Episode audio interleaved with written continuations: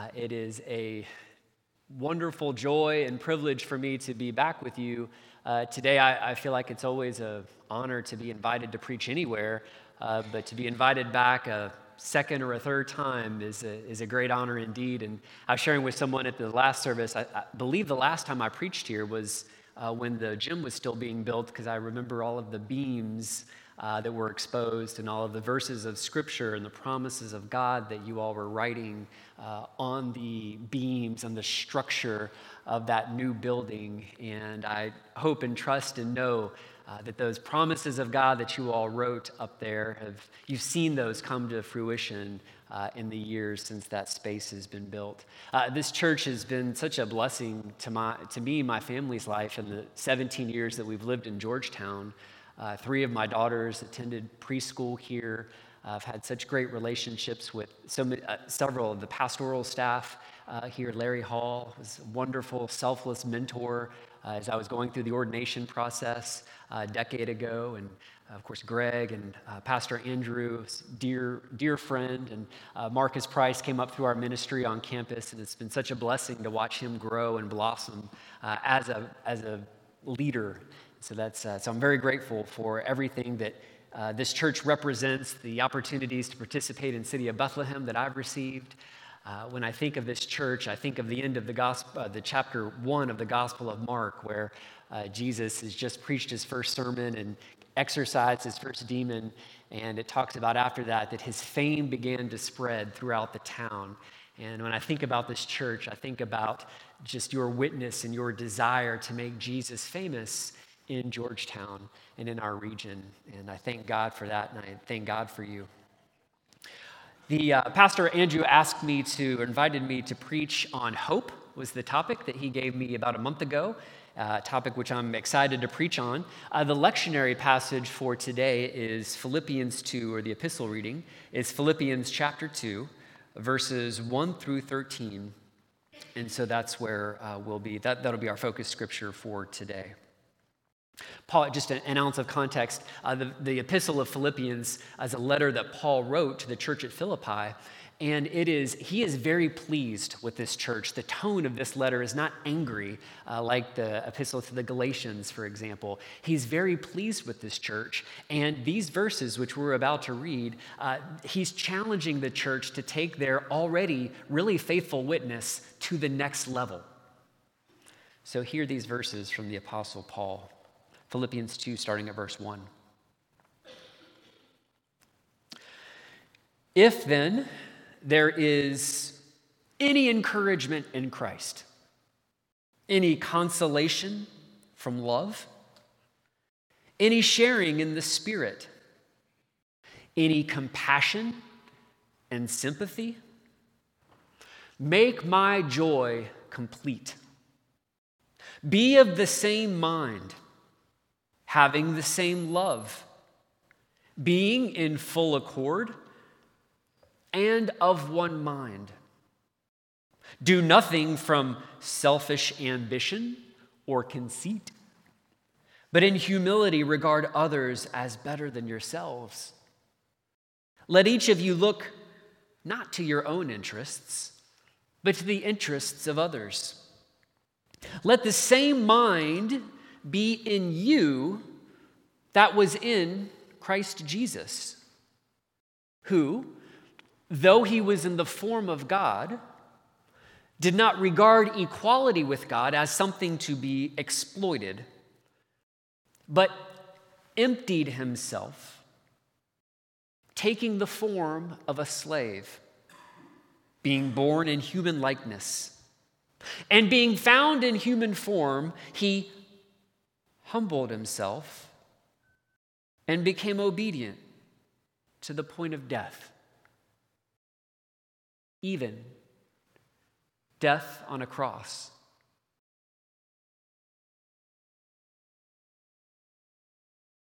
Therefore, God also highly exalted him and gave him the name that is above every name, so that at the name of Jesus, every knee should bend in heaven and on earth and under the earth, and every tongue confess that Jesus Christ is Lord, to the glory of God the Father. Therefore, my beloved, just as you have always obeyed me, not only in my presence, but much more now in my absence, work out your own salvation with fear and trembling.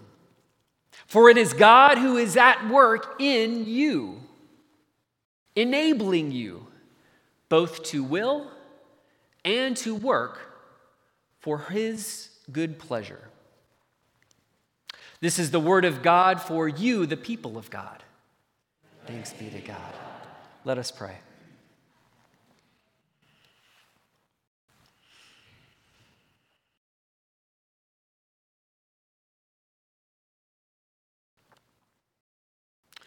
Spirit of the living God, fall fresh upon us.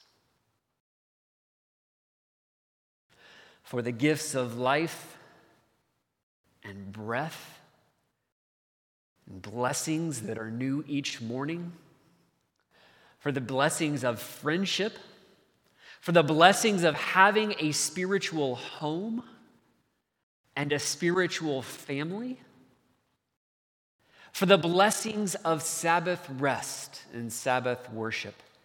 Today, Almighty God, we offer our thanks and praise to you. I'm thankful this morning, Jesus, for all of the songs that we've sung that have revolved around the beauty of your name. We thank you, Jesus, that your name is life. That your way of life is healing. That it is the life that you've called us to live. Help us, Lord, this morning as we unpack your word to us.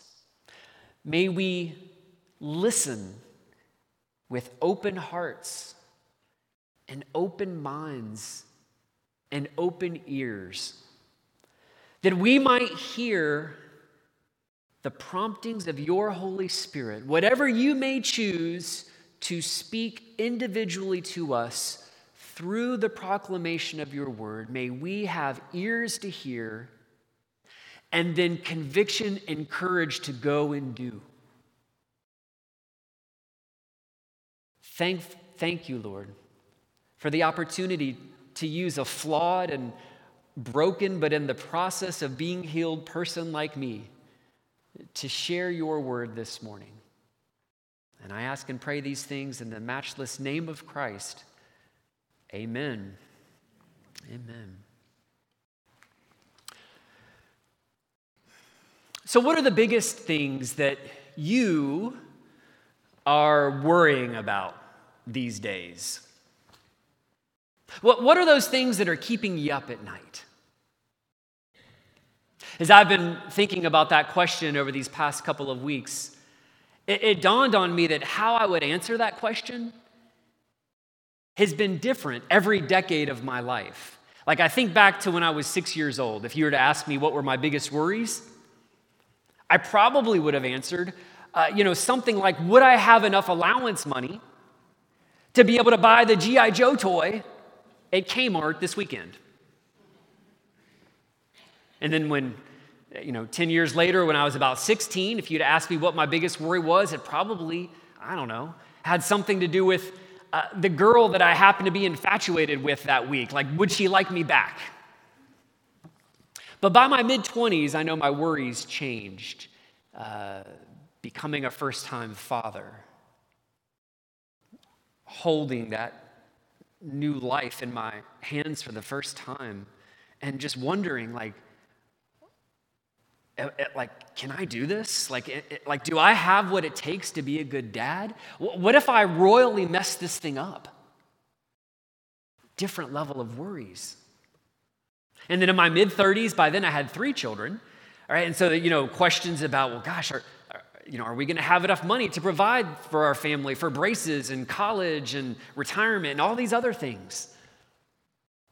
Now, in my mid 40s, I'm asking different worrying, wondering questions.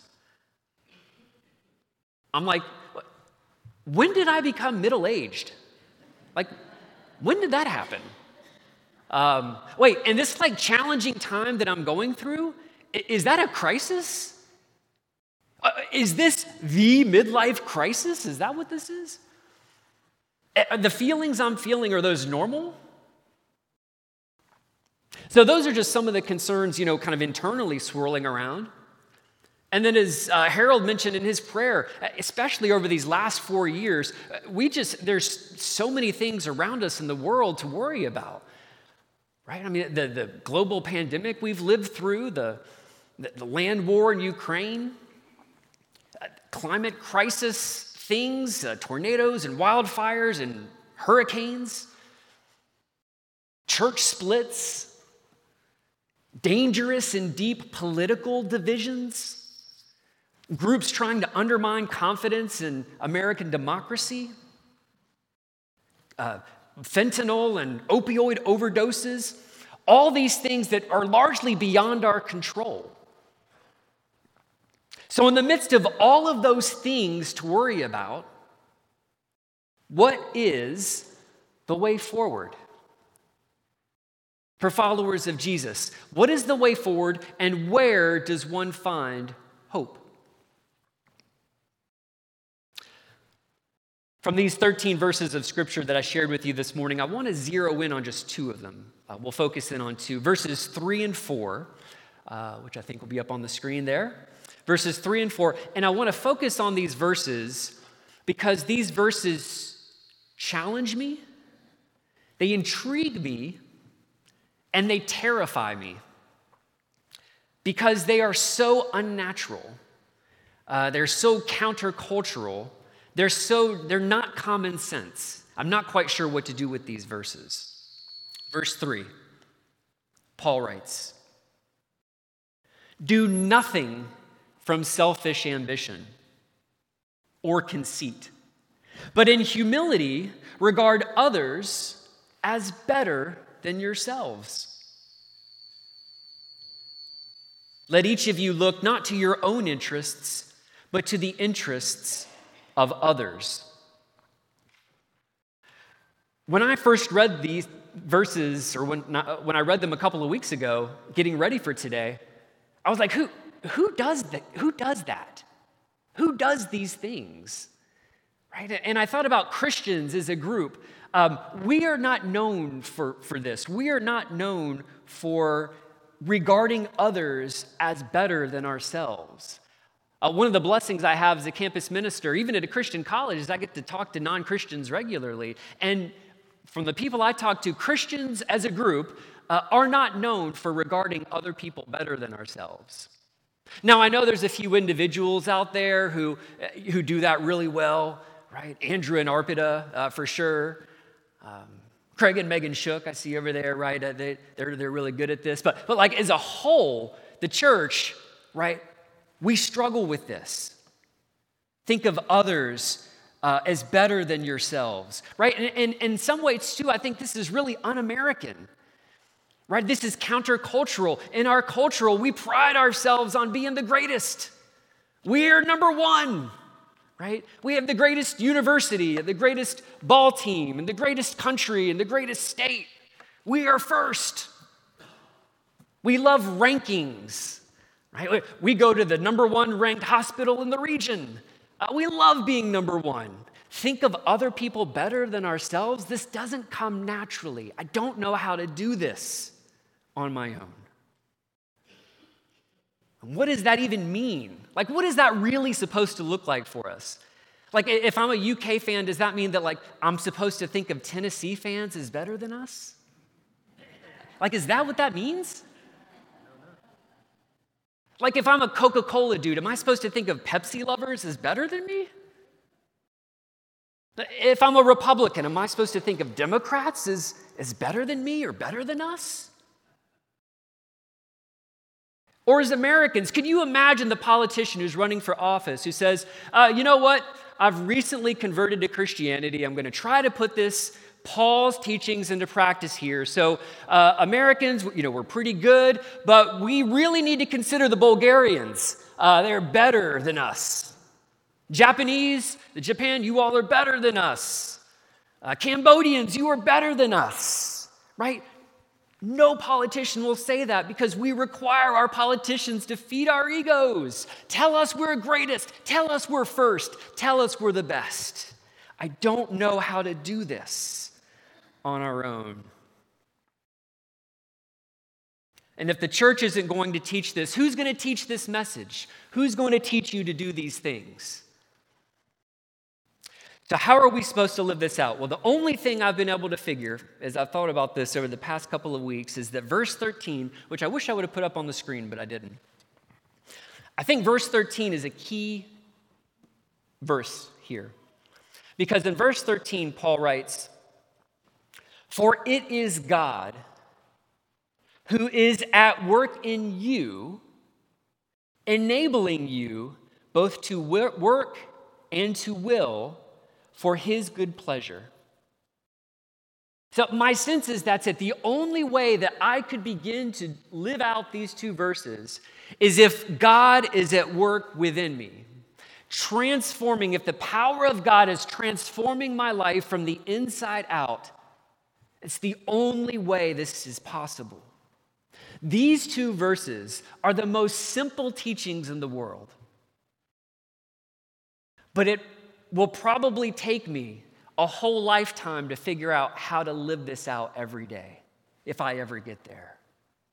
And that's okay, as long as we're trying. And when we mess this up, as long as we're failing forward. Listen to me, church. The Apostle Paul is trying to persuade the church, is trying to persuade us that for followers of Jesus Christ, the way forward, in the midst of a season of worry and anxiety, the way forward is the way down, the way of humility, the way of putting into practice these verses from Paul, emptying ourselves, living out a different way of life than what the culture is around us, taking the role of a servant emptying ourselves of our need to be right, emptying ourselves of our need to be number one, emptying of ourselves of our need to have worldly power and influence, emptying of ourselves of our need to win the argument, emptying ourselves if we're going to be the hands and the feet and the heart and the voice of Christ in this world our witness will look different than our culture's priorities. According to Paul, the way forward, the way of hope for the faithful church is the way down. It's the way of humility.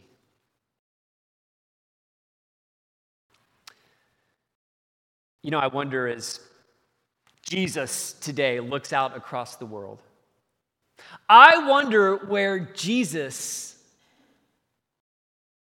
I wonder what brings him hope. I know I was encouraged last week uh, during a mountaineering trip. I take every September with college students. We took 10 of them to Grandfather Mountain uh, for a day of mountaineering and a day of whitewater rafting. And it's a really intense hike. So it's you begin, you climb uh, 1,700 vertical feet. That's us right there at the beginning of the trailhead. Everyone's happy and smiling at the beginning. Uh, 1,700 feet you ascend in the first couple of hours. We started at 9:40 in the morning. We finished at 4:40 in the afternoon. Uh, uh, you, you, climb from 4,200 feet to over 5,900 feet in the first couple of hours till you get to Calloway Peak uh, up there, and that's the highest point in the Blue Ridge Mountains. And it's really intense. After that, you're hiking across the ridge line. Uh, one of the students at the end of the day, her Apple Watch said that we had ascended 3,700 vertical feet, uh, six miles distance wise. And I tell the students before they go, I warn them. I say, listen, this is intense. This isn't just hiking through the woods. Like, this is really intense. You have to be able to jog a couple of miles generally to, to be able to do something like this. And I tell them that it's, you know, uh, you don't need to bring for this trip heavy backpacks. Like, there's always the one guy from uh, Scouts or whatever who has the big backpack and, you know, uses it for like the two week travel thing. Say, you don't need to bring that. Because the lighter your backpack is, the easier it is to climb up the mountain. All you need is a little bit of water, because there's a spring up there where we re- refill our water bottles, which is great. Uh, you need a couple of snacks, because there's no food up there otherwise. But you could share a small backpack with another person. And I try to hammer this home. Well, there was one student on this particular trip who uh, didn't listen. And somehow I, I try to kind of check their backpacks as they're getting out of the cabin but uh, I didn't see his. We got to the trail, and about 30 minutes into the hike, he's struggling. And I'll go up and talk to him. I'm like, well, what's going on? And I'm, I'm pretty, I'm able to see, but he's like, ah, I think I brought too much. You know, he had like the industrial grade military flashlight that you could use as like a bludgeon, uh, you know, and I was like, what did you think we would need that for? He's like, I don't know. And so he had all the stuff he didn't need. So it's like, well, what are we going to do? Because he was struggling. And uh, we had another student come up who was on the cross, used to be on the cross country team. And uh, he said, Well, I know I can run the backpack back to the van, and then I'll run back and meet you guys. I'm like, oh, that's really, really, really a kind to offer. And then another, another person said, I know, how about if we do this? How about if each of us takes just one thing out of your backpack that we don't need and puts it in our backpack? That way we distribute it and it's not too heavy on any one person. Uh, and he was like, Yeah, I think that sounds like a good idea. So we did that. So I, I put something in my backpack and several other people did. And throughout the day, uh, you can see here in this picture, there's ladders to get up, there's steel cables to climb. Uh, so there's a lot there's a lot to do. And students, they helped each other, they encouraged one another. It was great. The next day, we went whitewater rafting. And after, as we were leaving, after whitewater rafting, we drove home. And we were really hungry. We decided we would stop and get Mexican food at uh, Middlesboro. We decided that was the place. If you could go back one slide for a second, uh, we, we, we decided we'd get Mexican food. And uh, I said, we're just going to go to the first place that we find. And so went and uh, turned into the strip mall where I saw the first Mexican restaurant. We went in, the food was amazing. I was talking to a young lady across the table who was on the trip. And she was, I was just kind of asking her to debrief, like, what did she learn on the trip? And she, what she said astounded me. She said, um, she said, I was really amazed yesterday at how the students were encouraging each other and helping each other out she said, it, it, I was reminded that, that, light, like, that can be normal everyday life. She said, because when I'm back on campus, it's like I'm just in survival mode.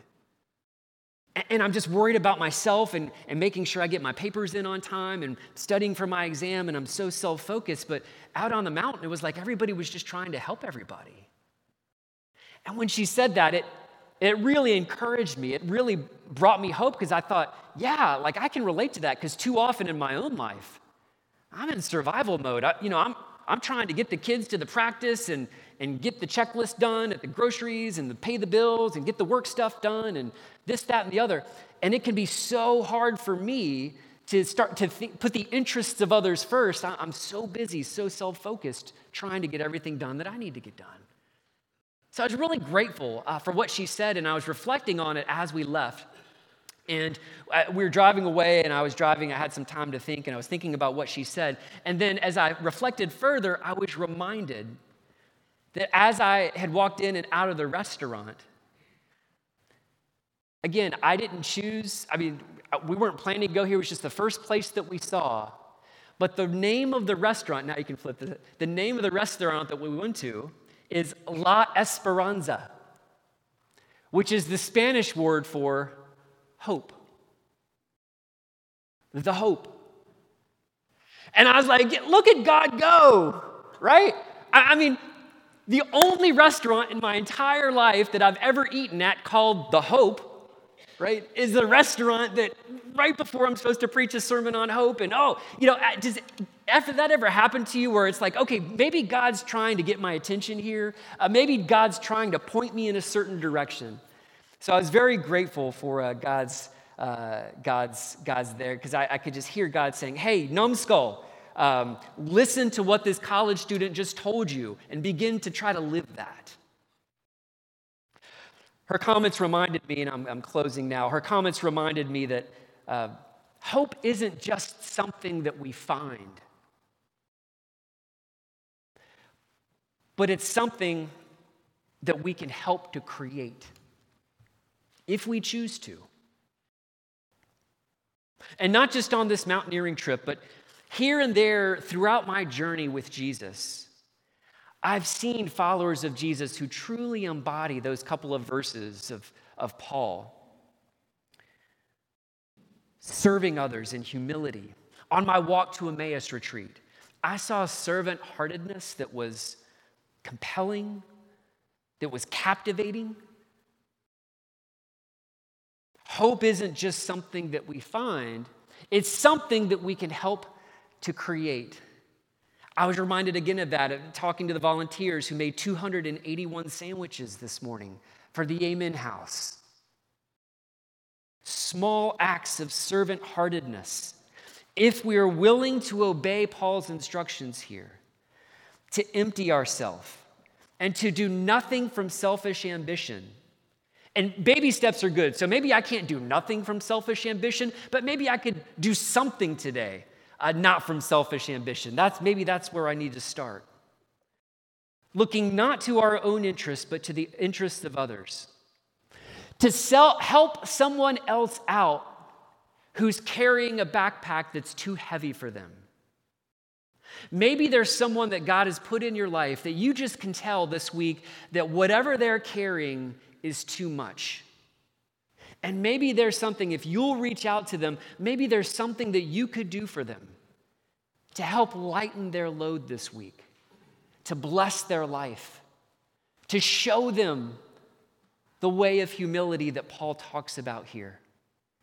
A thousand small acts of self sacrifice, saying no to selfish gain, saying yes to helping other people. The way forward is the way down. Let us pray.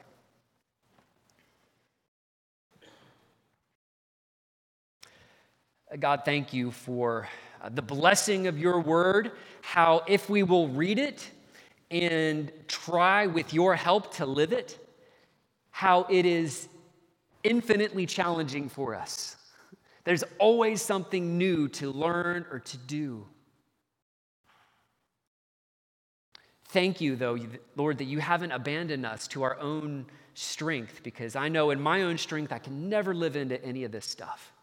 But I thank you that with your help, Lord, we are becoming more and more like you in our life and in our life together. And I pray that you would help us, Lord, to continue to say no to ourselves, to say yes to you, to yield some new part of our hearts to you that we've never yielded before, even if we've surrendered our life to you. Surrendering some goal, some dream, some talent that we've always held back and we've refused to hand over to you. Help us this week to hand something new over to you and then to watch, Lord, what you can do with that.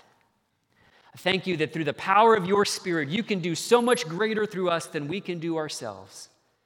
And I thank you, Jesus, for your faithfulness, that you are such a faithful shepherd and leader. It's in the name of Jesus that I ask and pray all of these things. Amen and amen.